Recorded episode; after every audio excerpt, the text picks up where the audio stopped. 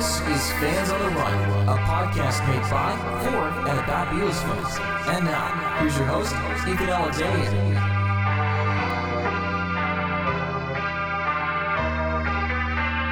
Welcome back to the greatest Beatles podcast on earth.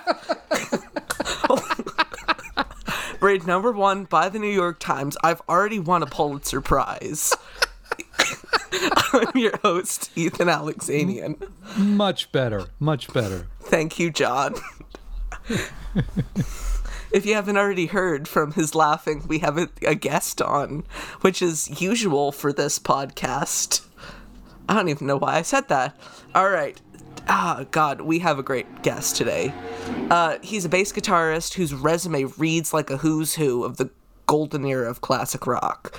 He's played with the Turtles, Mickey Dolenz, Todd Rundgren, Mitch Ryder, Denny Laine, Felix Cavaliere, and this uh, fella you might have heard of by the name of Alan Parsons. He did the theme for uh, What the Fuck with Marc Maron, and he's the uh, co host of the Radio 418 and Breaking It Down with Jeff and John podcasts. And most importantly, he's a self described beatard. John Montagna, thanks for coming on. It's my pleasure, Ethan. I can't tell you what an honor it is to be speaking to Canadian carpet royalty, man. I did some uh, research oh, on Jesus your family. I didn't I didn't I didn't realize like this is no, I'm listen, you think I'm joking around, but I'm I'm I'm dead serious because I. I one of your shows you mentioned the jingle Yeah. to to the commercials and you know here in New York we've got a lot of um, sort of local businesses that would that would advertise locally that had their their jingles and their commercials that you remember your whole life. We had a place um, uh, coronet which they did like children's bedroom furniture. And it was owned by uh, a, f- a family, and the, the two brothers would do the commercial together. and the shtick was that they refused to do the to do commercials that were too fancy. You know, we don't want circus acts. We don't no talking orangutan. That was the line. Uh, in all the commercials, and then you know, all we have is low prices, bum bum bum bum, and no talking orangutan. And then it would say Coronet, eleven eleven Old Country Road in Westbury. You know, those are the those are the kinds of things that you remember your whole life. Okay, so I I'd, found I out at that- least wish my family's jingle was like that.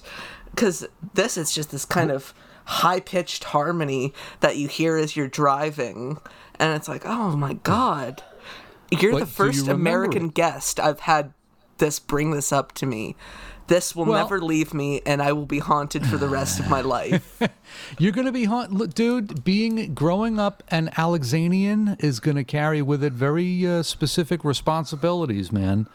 You know, it'd be like being related to the Pergament family here in New York or something like that. The it's like a paint store shop Pergament for your home or, or Kaufman. The- the- In New York, we had Kaufman, the carpet experts. We've got it all. The thing is, on with the whole carpet thing, on one hand, I'm really proud of it because, Yes. like, my my great grandpa uh, fled Armenia during the genocide and then came to Canada and you know. Yeah. Made a, a great life for himself. On the other hand, if it's every day for the rest of your life in school, your friends come up to you and it's like, Alexandrians! You want to shoot yourself. Well, I mean that's that's the uh, that is a small price to pay. I Yeah. think There's for no- being listen, a you know, living god. yeah, I that's listen, man.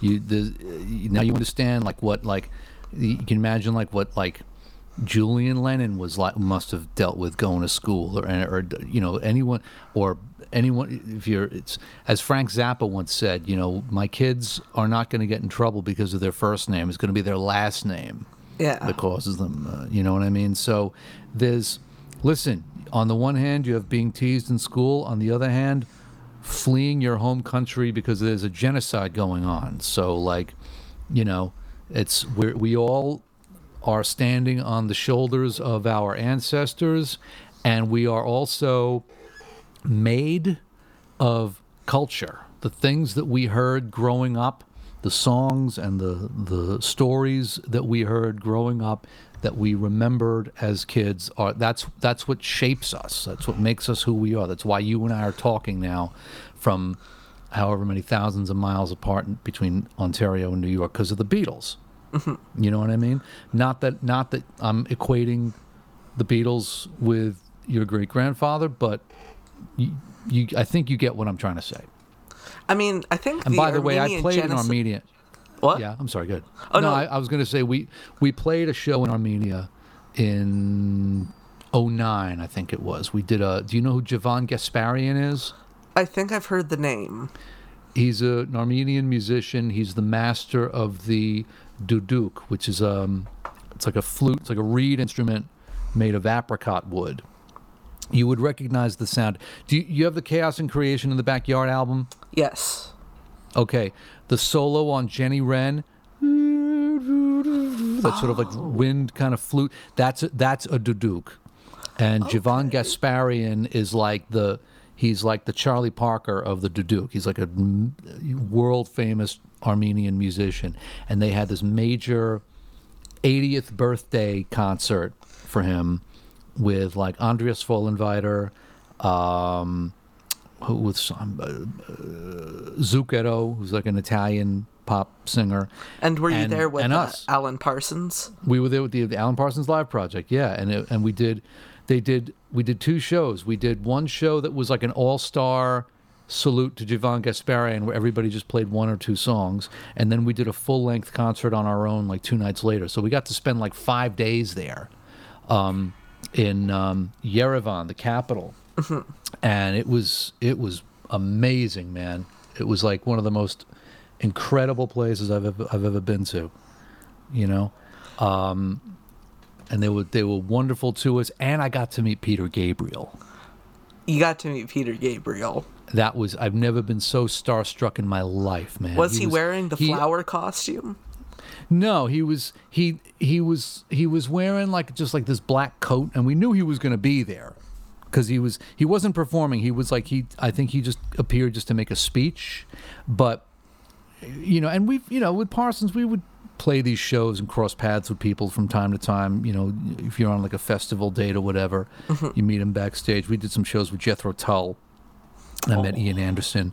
Um, you know, stuff like that would happen. But he he walked past me in the hallway, and I just like, Mr. Gabriel, I'm such a fan. And he was so nice. He was like, "Oh, thank you very much." Yes, and I was like, oh, "I I play ba- I'm with the bass player with Alan Parsons." oh yes, oh very good. Yes, could not have been nicer. But I was just like, "Doi," you know. And then I saw him again. They gave us a tour of the um, the Ararat cognac factory,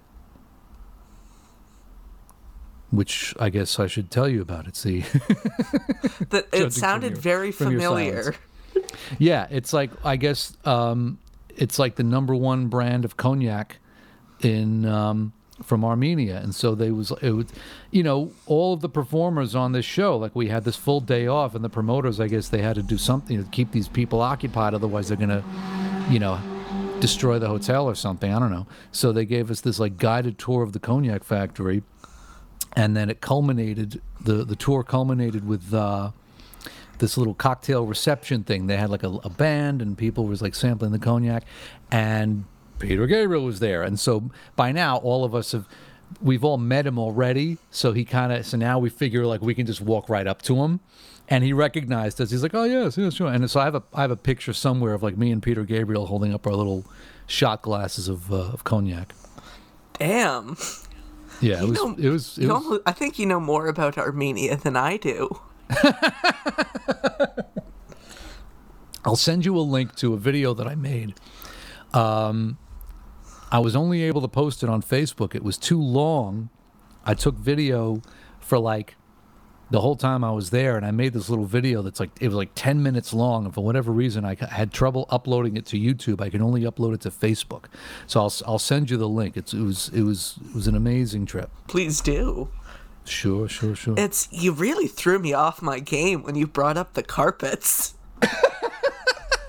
I'm so I, I that wasn't my intention, but it was you know Yeah, you know, when I, I I didn't know who you were, and I heard you I heard you, you mentioned it on one of the Thank shows, you. and I thought like, oh, what's what's what is that about? And then I googled your the the last name, and it was like, oh my god, this guy's like, uh, I didn't. There's like this whole dynasty that I didn't even know about. I mean, This I'm not great. really directly involved with the company anymore. Right, It's run not by yet. like no, it's a kind of a different side of the family. Oh, okay. Yeah, but it was see. it was started by my great grandpa. It was ran Sure. by my grandpa for like 50 years. Sure. But it's uh, Piers Hemmingsen, the Canadian author, who I just want to give a, a quick thank you before I give a proper review of his book tomorrow. I just got it in the mail. Uh, he brought the carpets up, and which Really? I kind of expected because he's out of Toronto. Uh, But no other guest has brought that up, so you've earned like triple brownie points. Wow. Okay. Well, Anyways, it's just it's just called research. You know, I like to know who I'm talking to. I know I've done this research that you speak of about There you, go. Okay. All right. All right. So uh, I'm sure I'm sure you, there's all kinds of things you're dying to know about me. So uh, Yeah. go right ahead. Uh, well, just kind of a question. Apart from the Beatles these days with the quarantine, what are you listening to? Okay, that's an excellent question. Um, I must say, I can't tell if there's a hint of sarcasm there. No, no, no, no, no, no, no sarcasm at all. Um, music has really been uh, crucial to me during this whole thing. It, I mean, it always has been, but um, mental health is like job one. You know, the the beginning of the lockdown was not uh, not fun uh, for my wife and I. We were both ill with um, what we believe to be a mild form of the virus. Oh God. Never been that that sick before. I never had any respiratory issues. I wasn't coughing, but I have never experienced fatigue and aches like this before and fevers. Uh, and we're all better now, and it's all good. But one of the few things that got me any relief was was listening to music, and there is a stack of CDs in the kitchen uh, by my windowsill because I would just listen. I'm playing music constantly, and I would just the, the CDs would pile up, and rather than put them away, I've just been letting them accumulate, and now the stack over like the last what has it been April May like two and a half months? The stack is now like getting close to three feet high. And and um, there's a lot of jazz in there a lot of Miles Davis stuff from all the different uh, facets of his career. In fact right before this show I was in the car and I was listening to um, a a set that I have of his that's like the the bootleg series from the 1969 1970 band of um, Jack DeJohnette, Dave Holland, Chick Corea, uh, Miles, and, and Wayne Shorter. It was a group that did not exist for a very long time.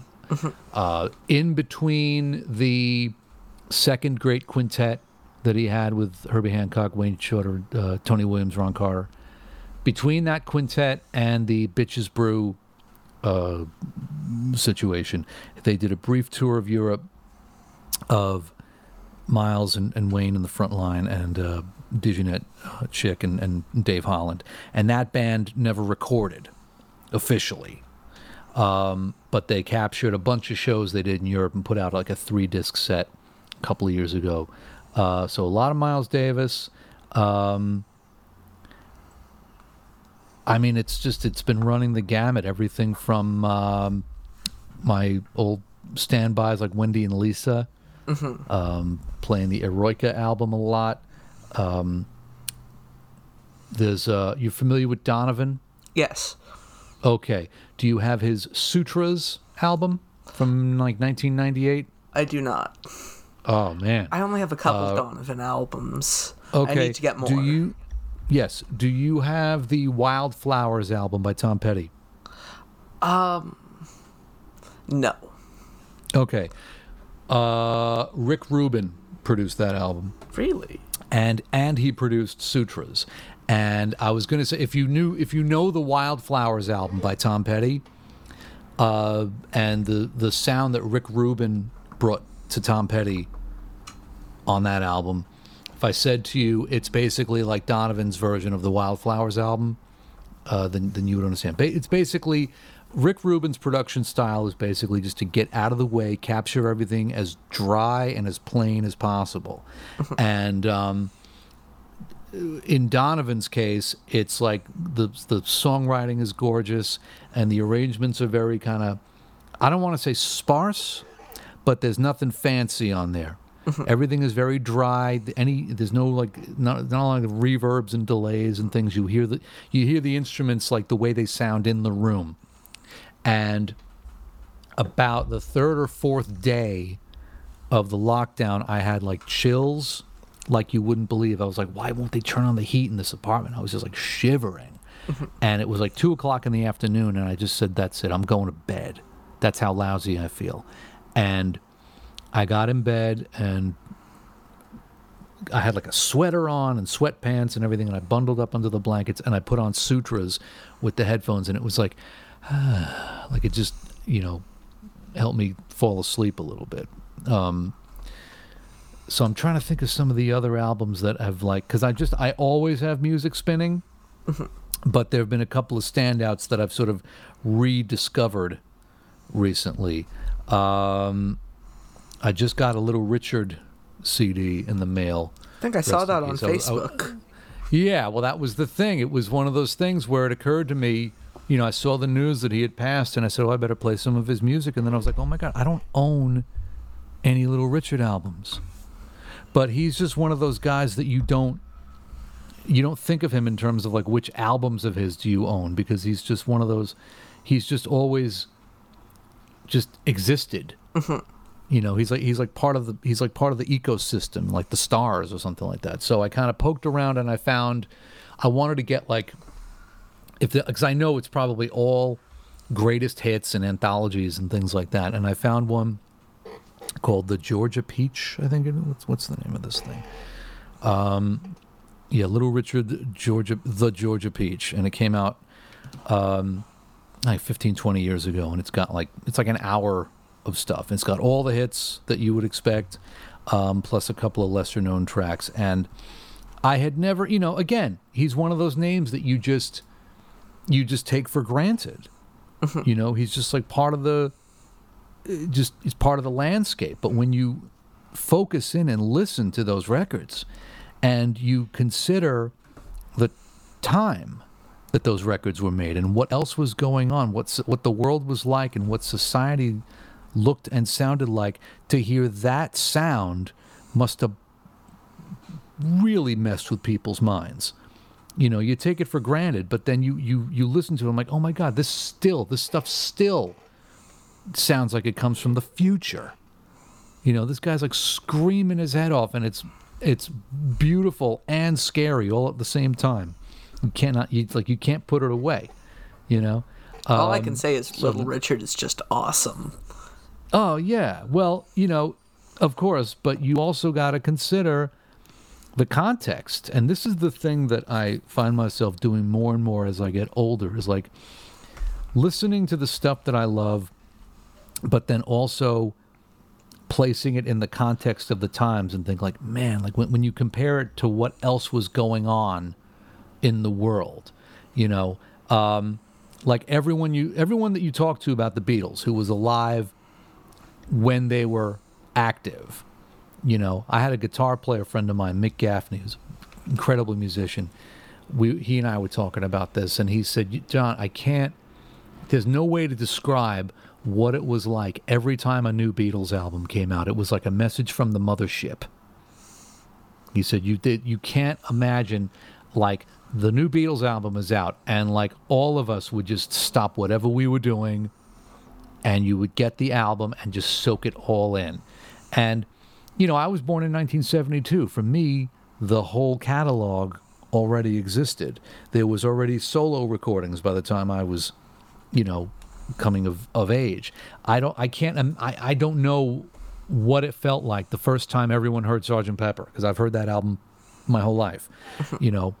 So I've I've never known a time where that record didn't exist. So the feeling that people must have had the first time they heard Day in the Life, you know, it's it's I it, it boggles my mind to think what that must have felt like to when it was brand new. Yeah, and and no one had ever heard anything like that. But you and I are young enough to have heard like everyone, you know, copying that record, either being influenced by it or like you know actually copying it. You know, Mm-hmm. It was already in it. the fabric of music as it is. Right. By the time Right. we discovered who the Beatles are. Mm-hmm.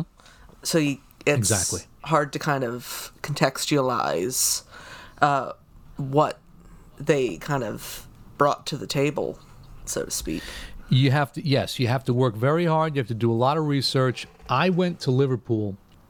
Let me rephrase that. My wife and I went to Liverpool um, two summers ago. We were visiting uh, my aunt and uncle in England, and we were going to leave my daughter and you know let let her stay let her stay with my aunt for a few days, and then we were going to go off on our own for two days. And my wife was like, "Well, we should go to Liverpool. We should see your Beatles stuff," you know. And we figured it out, like with the trains and everything like that. And we got there, and we spent one night. We spent two days and, and a night there, and it was it completely changed my entire perception of that band. I thought I knew everything that there was to know about the Beatles, and I knew the music, and I knew the story, and all that kind of stuff. But actually seeing like where they came from, seeing Yeah. the, the the place where they came from, we did the National Trust tour of Lennon and McCartney's uh, childhood homes. Uh, I did another. We did another guided tour of like some of the uh, uh, what was the place called?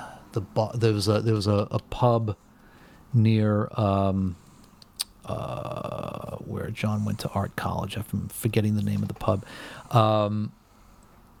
Not the Casbah. The hot. No, not the Casbah. That's in fact, I believe the Casbah is actually still open. It's run by the Best family.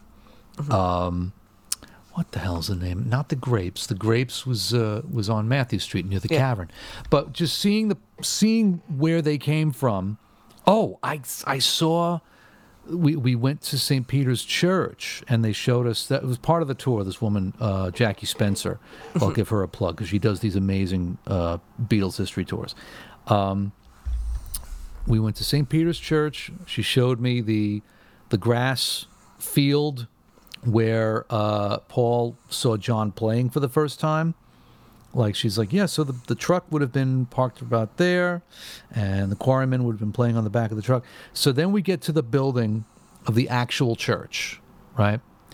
And I know that inside that building is the sort of the room where they met for the first time. You know, the famous story about how like they were on a break and John and his buddies were hanging out and Ivan Vaughn walks in. He says, "Oh, this is my friend Paul." And Paul plays the guitar and John's like, "Oh yeah, what do you what do you do?" And he takes the guitar and plays 20 Flight Rock. by Eddie Right. Cochran. Correct. So I I knew we get up to this this building and there's a plaque on the outside brick wall. And, I'm, and we're walking up and it's like, can we go in? She goes, well, no, unfortunately, the church still uses the room. You know, it's an active church still. We can't really go in. We're not allowed. And I go, ah, okay. So we're looking at this plaque and she's giving, she's talking about like, you know, so they dedicated the thing as a historical blah, blah, blah, blah. All of a sudden I see a, a door open and this old man, well, this old, old man, he's probably 75 or something like that. He's pushing a little cart with a bunch of chairs on it. But the door is open Oh, to the room. And I'm looking at the door and I've I've snuck backstage enough times to know how to be like really slick about this kind of stuff. So I start like inching my way toward the door. John, don't say anything inside. incriminating.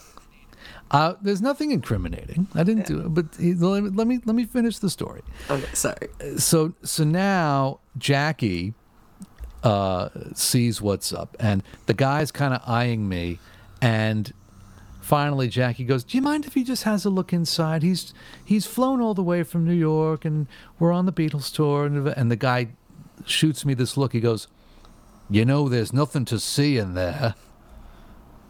And I go, "Oh, okay, yeah, but I just, you know." no, no, no." So he holds the door open, and I and I walk in, and it's like, whoa. Uh, I mean, on the one hand, it just looks like like if you didn't know what it was, you would just think, oh, it's like just this church hall, you know, rec room with like folding tables and stuff. And I guess the week before they had done some sort of like a dedication of you know some sort of Beatles history thing where they had like unveiled like a something about it.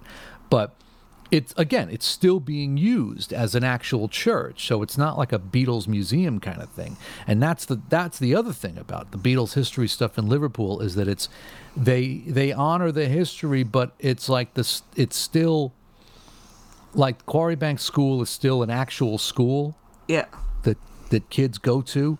You know, uh, the Jacaranda Club is still open as a functioning club and as like a spot for bands to, to play in. It's only really the cavern Oh. that has become like a tourist trap. In fact, all of Mathew Street is like, you know, Beatles themed places, and that that that end of it's a little a little goofy. But being in the actual room, which is probably they've probably replaced the floorboards and replaced the sheetrock and and everything. There's probably nothing original in that room from when it was in, in, in 57 but just being in that space was just like whoa man you know?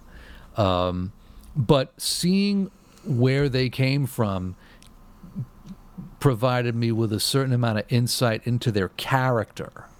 And i was put it this way i thought that i was going to go to liverpool and pick up some of that beatles mojo right what I found was it's the Beatles that have Liverpool mojo. There's a whole vibe in Liverpool that's, you know, so when the, when the Beatles came to America and they did their press conference at the airport, right? The New York press was, you know, they they went. I mean, this is and this is all, you know, part of the story. I'm sure you know this Yeah. the New York press hated them. These, you know, these long-haired freaks from England, And they you know, weren't don't even expecting know how to. them to be They- as kind of strong-willed as they were. No, they Yeah, they they sing like girls for Christ's sake. Woo! And they they don't even know how to read music for Christ's sakes. Yeah. And you know, so that that natural sort of, um, you know, snarkiness that the press has against any sort of craze like that. So they all went down to the airport to do the press conference, and the New York City press was a we're, we're going to rip these these these these English, you know, so and so's. We're going to rip them apart. What they didn't figure on was that these guys had cut their teeth in strip clubs in Hamburg Oh yeah. playing for playing for sailors and prostitutes, right? And these guys, the you know, th- you know, those guys got off the plane ready for blood also. So they gave that attitude right back at him. You know, if you saw where Ringo grew up, I saw I, Ringo's I saw street. on the tour. It's it's the hood, man. It's like still, you know. So a guy that come the guy came up from those kinds of streets, he's not gonna he's not taking any shit. And they threw it right back in their faces. And, you know, a friend of mine who you should absolutely have on the show, here, uh, Roseanne Beluso. okay. Um, she actually has a fan club called Fans on the Run. Oh. Any place, any place on the Eastern Seaboard that McCartney plays, she's there. I think I actually saw invi- them. Yeah, she's been invited on stage with Paul more than once, actually.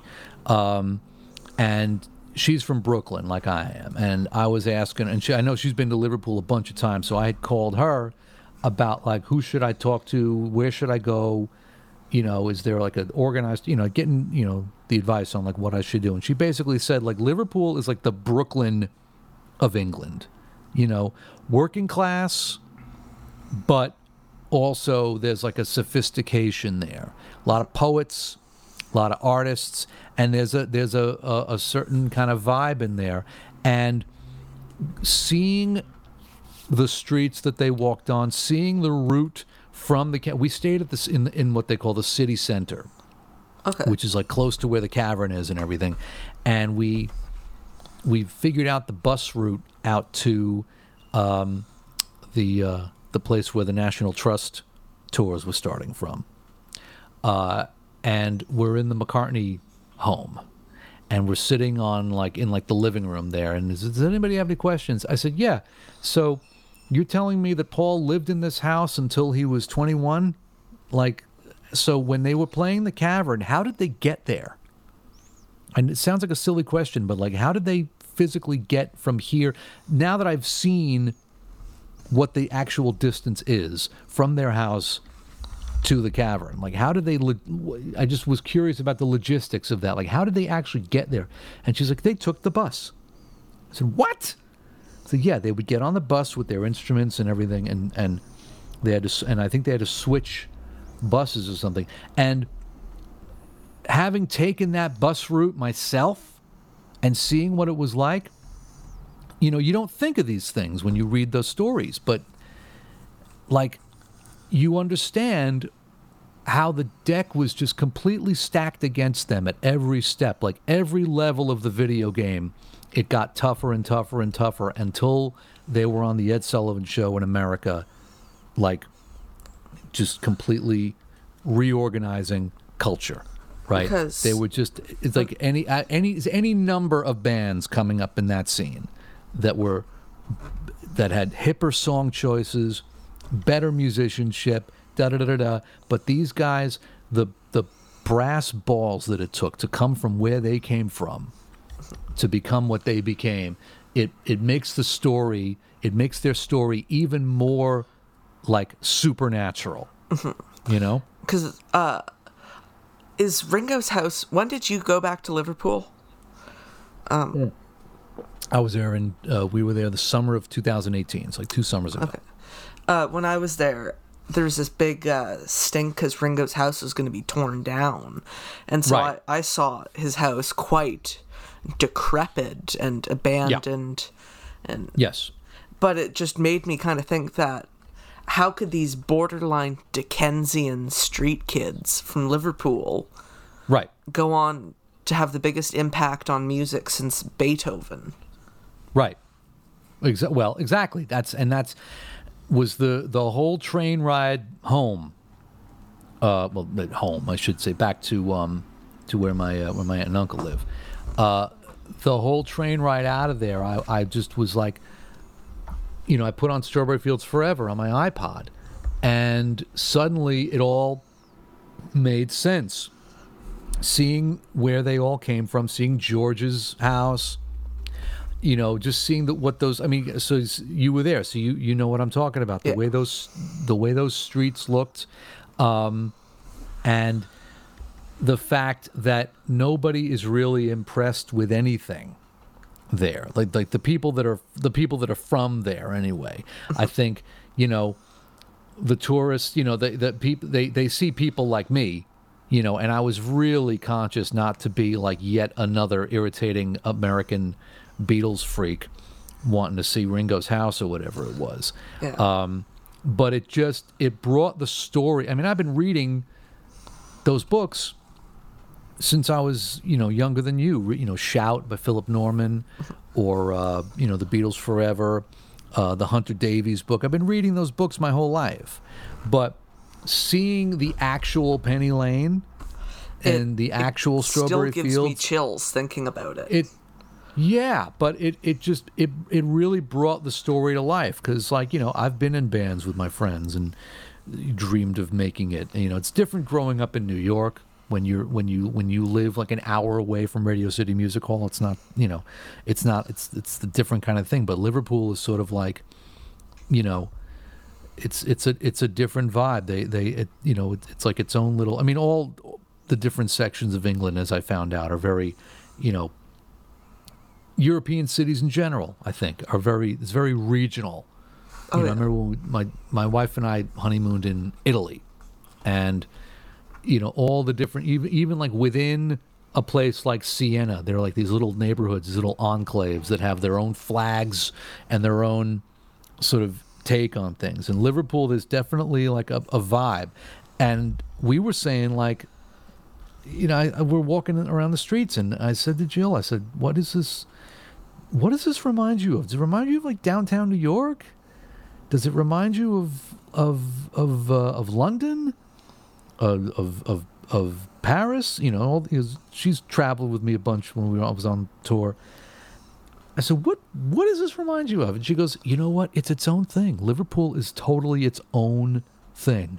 And we finished the visit with um, we went to the Liverpool Museum, which is down by the docks, Yeah. down by the uh, the water, and they had a huge John and Yoko exhibit, and we saw the part of the exhibit where he's doing the bed in for peace, and there's like a film of him like mouthing off to some reporter or whatever, getting back and forth, you know, having this like back and forth with the reporter, and he's got the cigarette, and he's like scowling at this guy. Yeah, well, the French have been blah blah blah blah blah, blah, and he's just getting in the guy's face, and having seen his aunt Mimi's house, and knowing that he grew up as a he spent his youth like as a as an adolescent kid he grew up in a house where you know Mimi was uh, when her husband died when John's uncle George died she had to find all kinds of ways to make money. And one of the ways that she used to make money was she would rent out rooms in her house to college students. So John was living in the house, but then there was like this revolving crew of these college students, um, medical students, and veterinary students, and you know intellectuals coming and going in the house. And it ma- suddenly made perfect sense to me that a kid who grew up in an environment like that would go on to become, you know, who John Lennon was in 1969. Does that make sense? Oh yeah. Or am I talking too much? Oh no, it makes sense. Yeah. No, it, it, it, really brought the story to life to me, and it made and, and it made the music make more sense because I understood their their mentality a little bit more. That that that restlessness artistically of like what else can we do? Like they never you never saw them like all right, well we we owe them one more album, so let's just crank out a bunch of songs that sound like Beatles songs and and call it a day. There was always like, well, what else? What can we do to like stretch this thing out? What what what new sound have we not used yet? You know, and that goes back to like Hard Day's Night. We're like, why don't you play the bongos instead, or something like that? You know what I mean? So that kind of the constantly pushing the limits, trying stuff that hadn't been done yet. You know, uh, when you go to Liverpool and you see, you get the feeling in those streets. You kind of understand uh,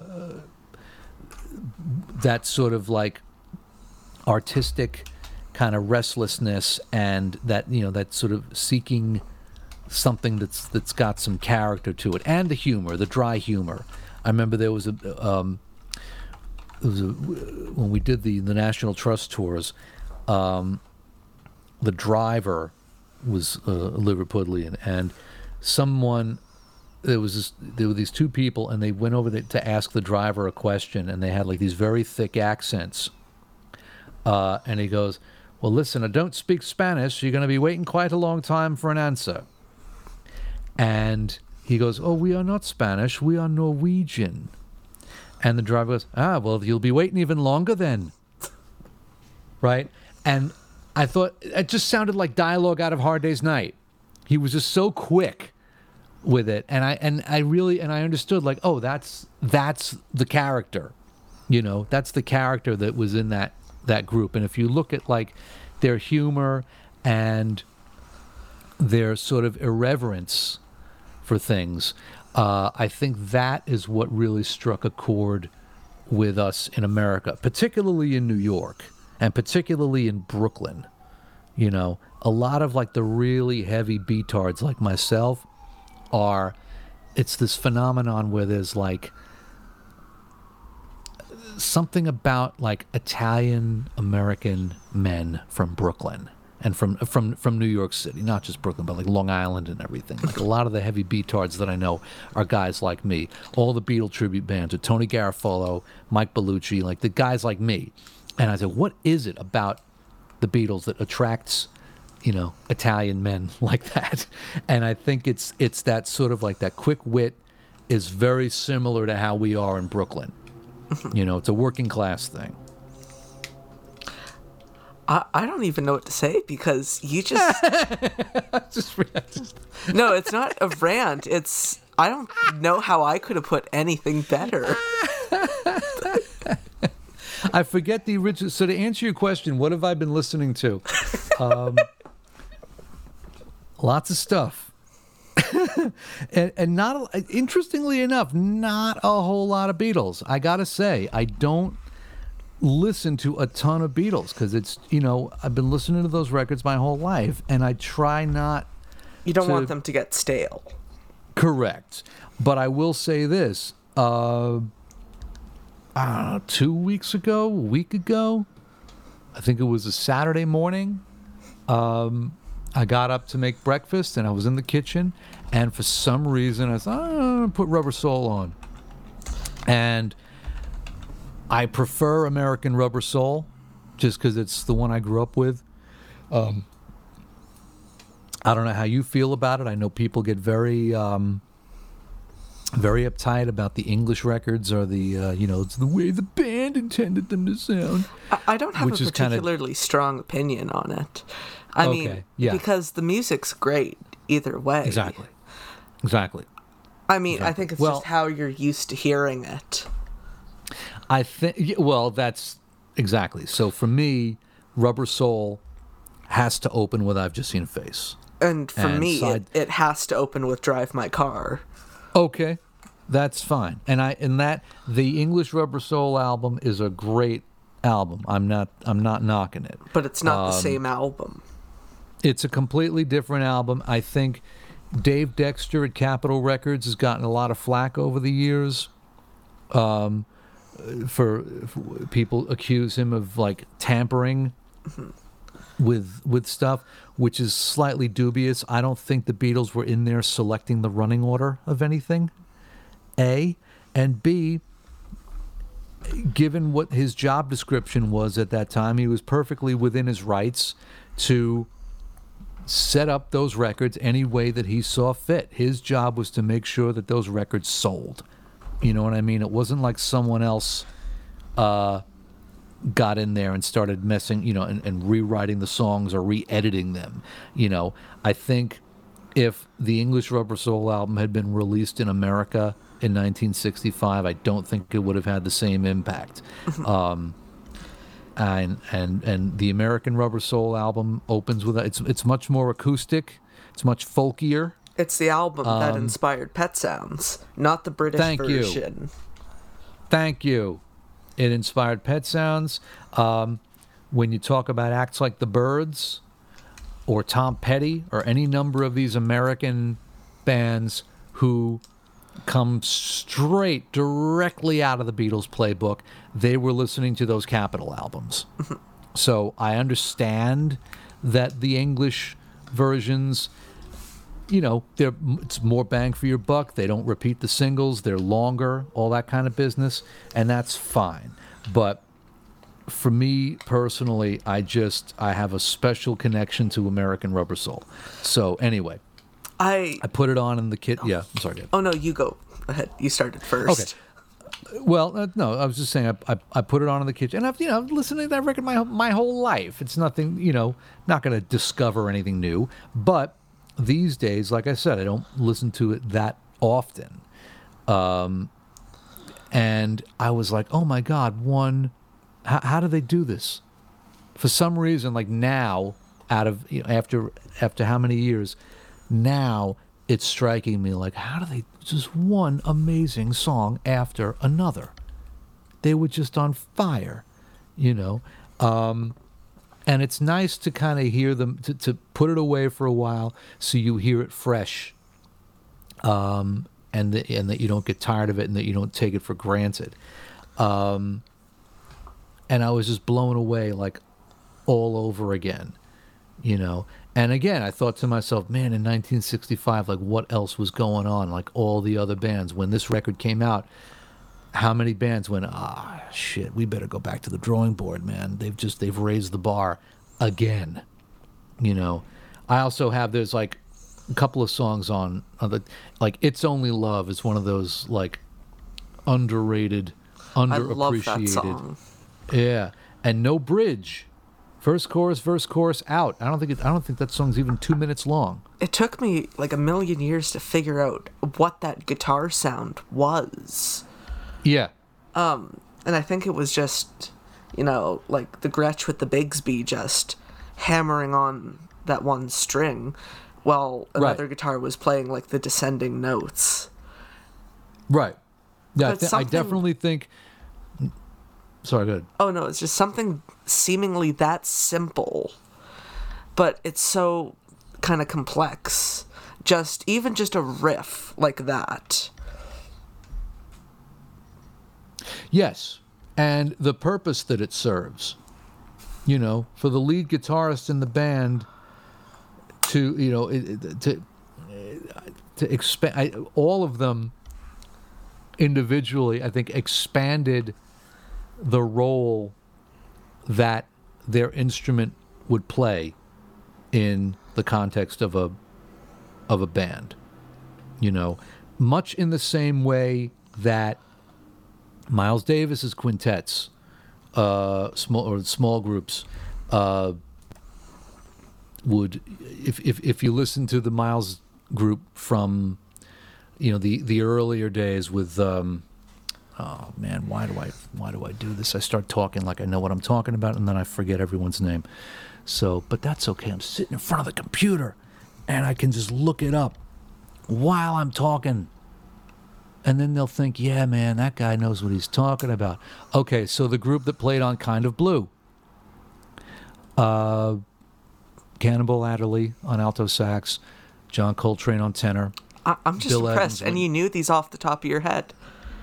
No, I, I, I didn't. I'm looking at Wikipedia. but okay, That was so the joke. You, okay, so you've got so the rhythm section was Jimmy Cobb, Paul Chambers, and Wynton Kelly.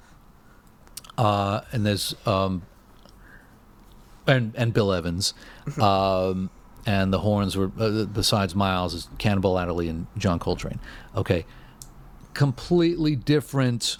Wh- wh- When he got the quintet together with Herbie Hancock, uh, Tony Williams, and Ron Carter, those three guys in the rhythm section were doing things on their instrument that like the the, the that that hadn't been done yet. They were expanding the the role that those instruments could play. Suddenly, the drums didn't have to be the timekeeper necessarily.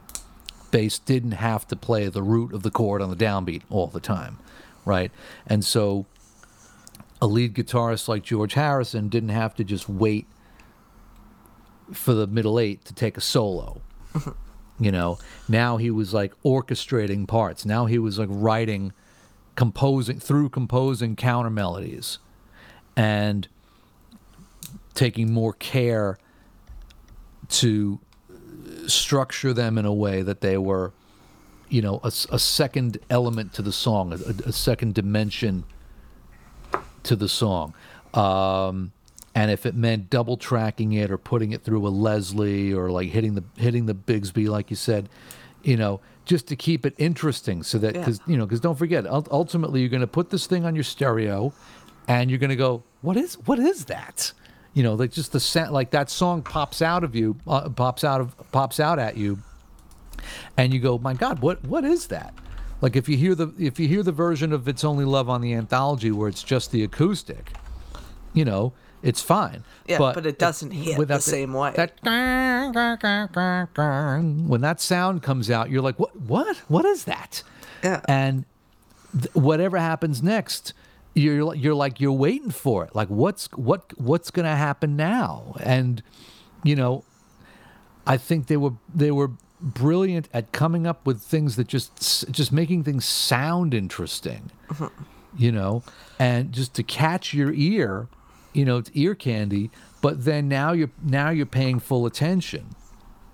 You know, Another song that's like why that that. song It, oh, Yeah, and and that's why it's only love can do what it needs to do in under two minutes. You know, a bridge would have ruined that song. If there would, if there's, if there was another section to that song, it would have collapsed. You know, so they do just what's necessary, in out done, next. You know, and that I, I heard that song again, like I said, like a week ago. I was like, oh my god, you know how did they you know what that what that must have been like in 1965 to get an album from a band where every single track is just like pow pow pow like one after the next you know I was gonna say another song that kind of evokes that same kind of feeling is uh, "I Need You" off the Help album. With that, oh yeah I think it's a volume pedal. yes i think it's volume i think that i, I think there's there's guys who know more about this kind of stuff than i do i think he had a volume and tone pedal Where's Andy you when you need him?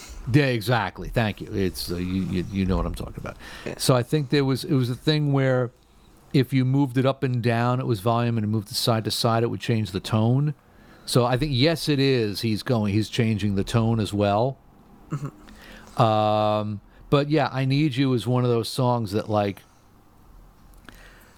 You know, it's it's one of those George songs that people don't really talk about very much for some reason. It just gets lost in the shuffle when people talk about "Here Comes the Sun" or "While My Guitar Gently Weeps," you know, uh, which is which are all great, but like those songs where George was definitely trying to like elbow his way into the club. You know what I mean? I mean, Yeah. it's, to be in a band with Lennon and McCartney must have been a lot of like, you know, how am I going to like edge my way into this game? You know, and um, I Need You is just a is a is a gem, uh, and he wasn't afraid to try out like new chords. Although my my two favorite George tracks or I was going to say my favorite George track, but I have, I have two of them: Old Brown Shoe Oh, and think and and think for yourself. Oh, We Think were for supposed Yourself is we awesome. we were supposed to do a show um, in uh, in March.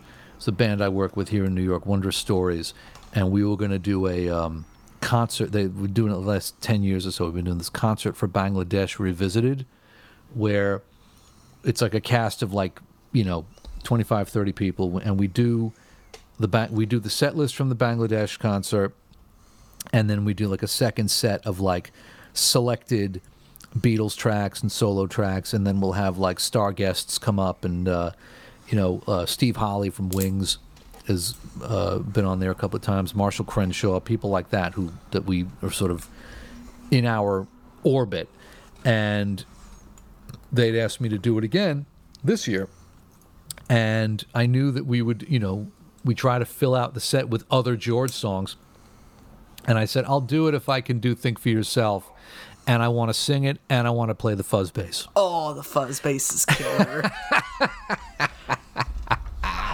And they said, "Yeah, okay," because we it was one that we hadn't tried yet, and we had it all worked out. We were going to have like I was going to play fuzz bass, and we had a bass player worked out to play the regular bass part, and we had the harmonies all worked out, and then the show had to be canceled because of the pandemic, you know. But um, and I had figured out uh, how to get uh, the fuzz bass sound. um, I have a Tech Twenty One pedal called the VT bass. It's like a it's supposed to replicate like the distortion you get from an SVT rig.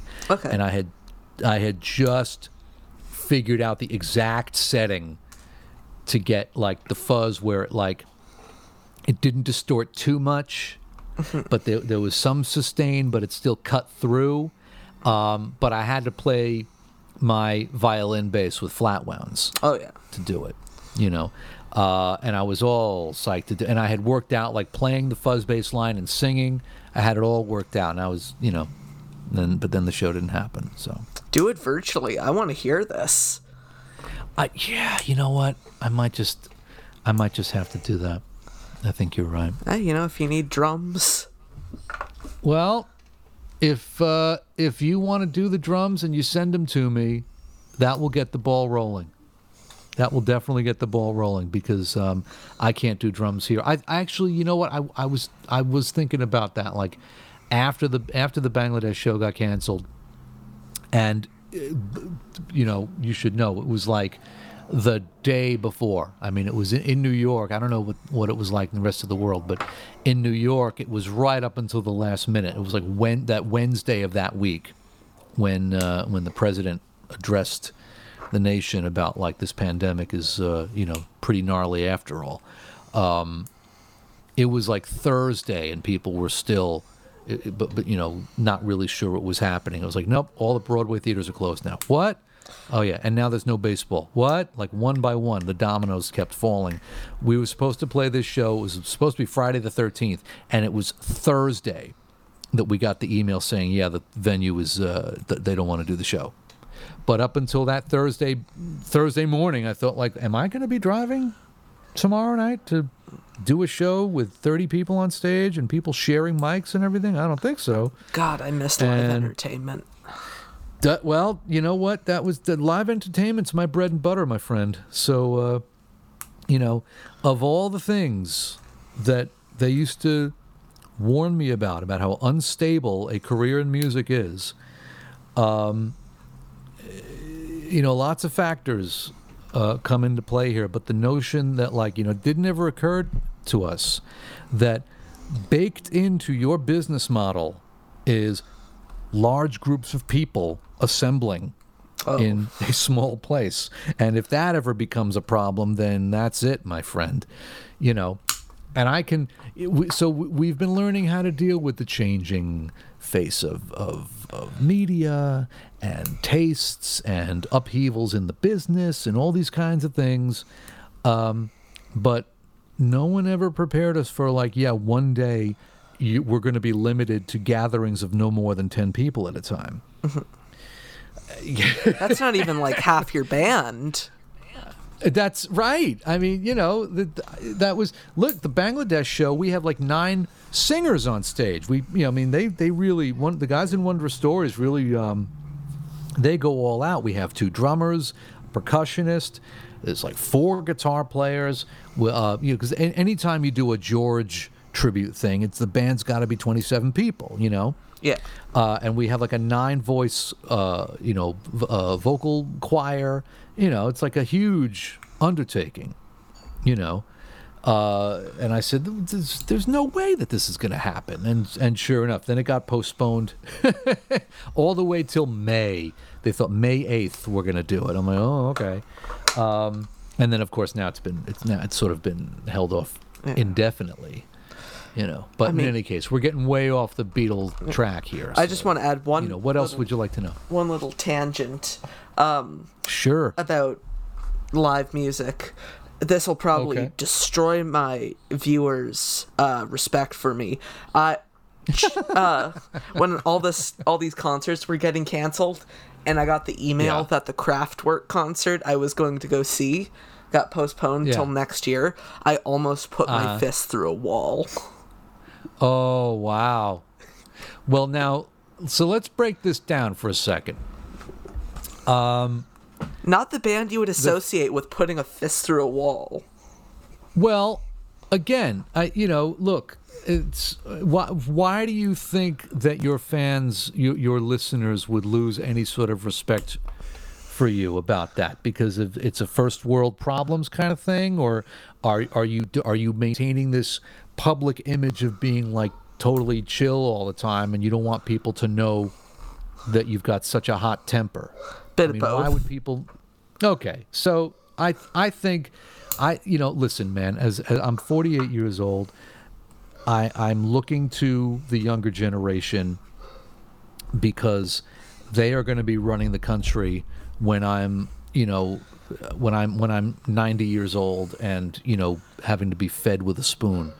So I, I take a lot of interest in what what young people are doing and, and what they're into. And for a 17 year old to be that heavily into a band like Kraftwerk is pretty hip. in and- Kraftwerk's in and of awesome. itself. Yeah, and I and I must say I don't I don't know any anything about them, but I I know I kind of I I know sort of what they're about. It's like German like electronic Yeah. stuff, right? Okay, I think that's I think it's pretty cool that you're that that you're hip enough to be disappointed like that. And by and by the way, not, and and I and, and I know this sounds like I'm condescending and I don't mean it to be, so I apologize in advance. No, but I no- remember no being offense. I remember I remember being 17 years old and how that kind of shit was like life and death Yeah. to me. This, you know, to this day, when I was, when I, I, I harbor um, a little bit of resentment about. Uh, there was a show that I wanted to see when I was I was 16. It was the summer of 1988. Squeeze was playing at Jones Beach, Okay. and the and the Smithereens were open Oh. and you know i was like smithereens fan one i mean that was like we could do a whole other podcast about my relationship with the smithereens and i loved squeeze so the two of them on a show together was like i had to be at that show and i had taken a job at a sleepaway camp in Connecticut. It was the camp that I had been going to for like the previous couple of years, and now I was going back as like a counselor aide, right? Mm-hmm. like a junior counselor. And there was no way for me to get from like the the the camp was like like a half hour drive to the train station and so I would have to take a train home and then get out to Jones Beach somehow. And we lived in Brooklyn. Jones Beach is out in Long Island, and there was no way that I was going to be able to like get to that show to get away from the camp. And I was just furious, just just just like that that kind of just. I mean, I was I was so mad and so pissed off that I was going to be missing this like once in a lifetime show. And you know, finally, my father said, "Listen." next time the Smithereens come to town, I will take you to see them. Okay, whenever that is, you just let me know, and I will do that. And I was like, mm, okay. And that October, they played at the Beacon Theater, and they were headlining. And I went, and that was the show that changed my life. That was the show that ma- uh, that I said I want to be, I want to be in the rock and roll business. Whatever whatever that is going on down there, I want a piece of that. So it turned it turned out okay. And then I did get to see Squeeze again, like the I think the following year they played the Garden, and I saw them. I'm gonna divert I re- this I remember- back to the Beatles. Oh wait, no. Please. No, no. no, no. That was it. That that was it. That was it. I'm, I feel that- bad because I feel like I back- keep interrupting. No, it's fun. No, you know what it is? I think this clean feed is maybe this. It sounds great, but I think there might be a little bit of that sort of lag Yeah. that happens. So, in any case, what el- what else you got about the Beatles? When did you first discover the Beatles?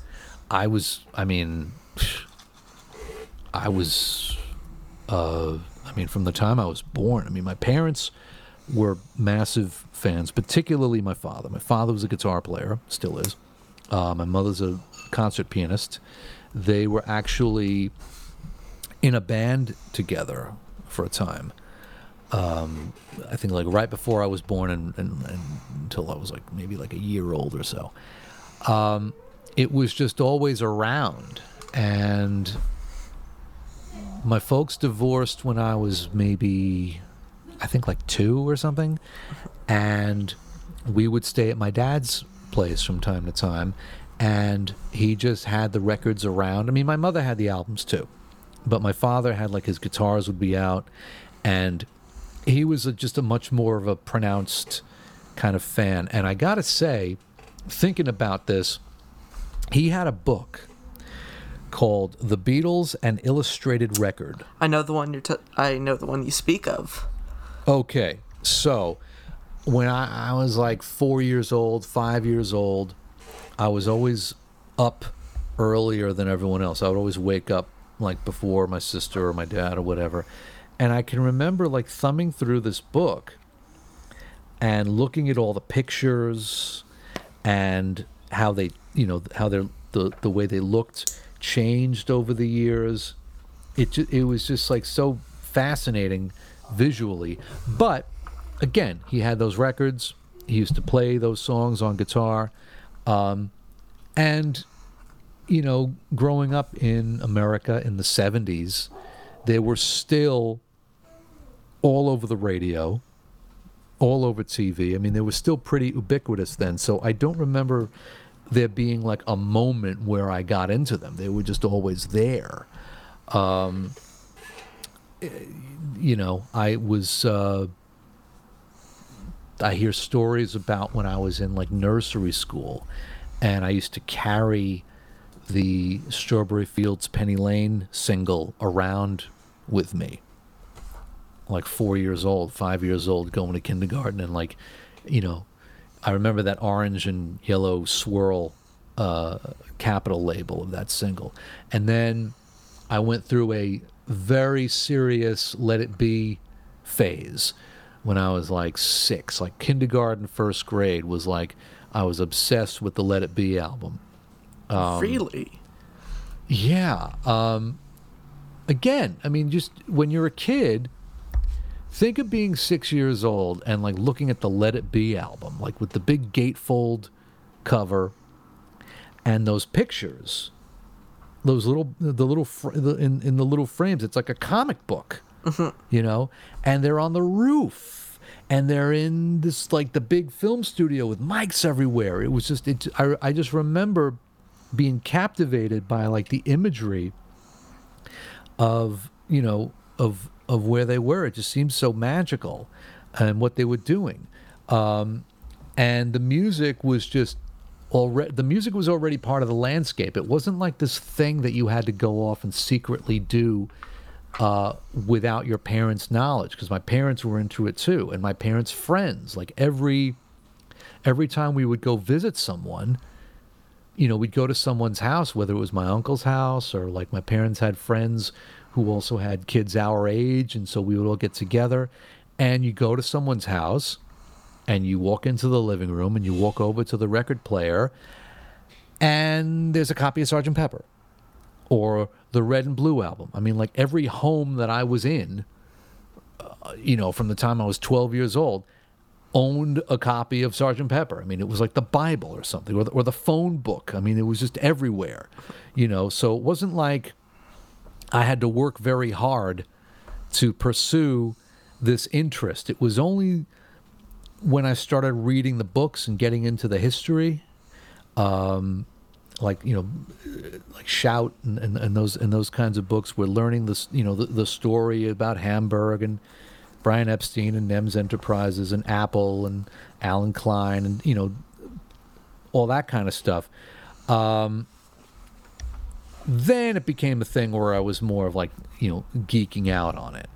Um, and then I got the then once the anthology came out and hearing like that much more detail about the story, uh, I got more geeked out on it. Um, and then I started. Uh, when I got the gig with Alan Parsons, and through working with him, uh, we started doing these things where you know we would start backing up guys like Joey Molland and Denny Laine, and then we, and I started meeting people that were in their orbit and mm-hmm. hearing these stories firsthand you know, and finding out more about the kind of people that they were. And it just seems like every every different points in my life where the the interest it wasn't like my interest would would wane or increase it was it was i heard a quote once about learning with there's two ways to learn you can either put more information into your head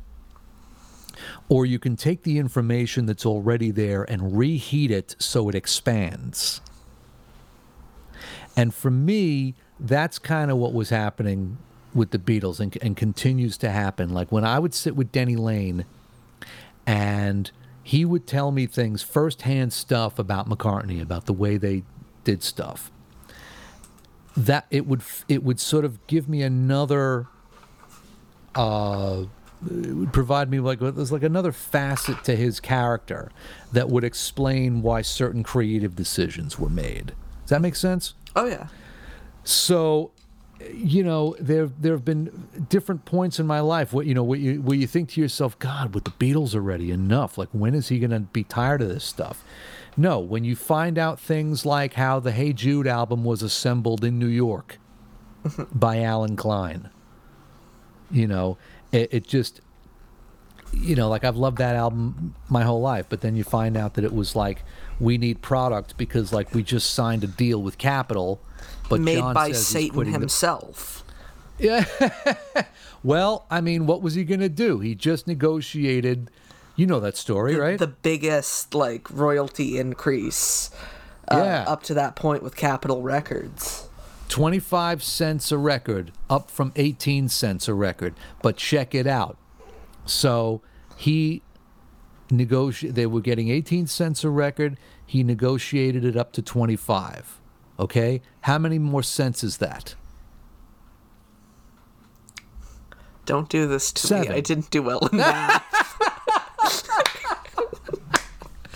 Don't they teach math, maths up there in Ontario? 25 minus. just math. okay. My brain. okay, so I'm working at about ten percent normal capacity. That's okay. That's all right. Oh, that's so funny. No, essential Um, personnel only. That's hysterical. Okay, so yeah, so the seven cent increase. Okay, so the uh, are you familiar with a McCartney book called Many Years from Now? Is Ethan familiar with the McCartney book called Many Years From Now? Will they derail the conversation and start talking about non Beatles music? Does any of this matter? Tune in Monday for the thrilling conclusion to this episode. Same fan time, same fan channel.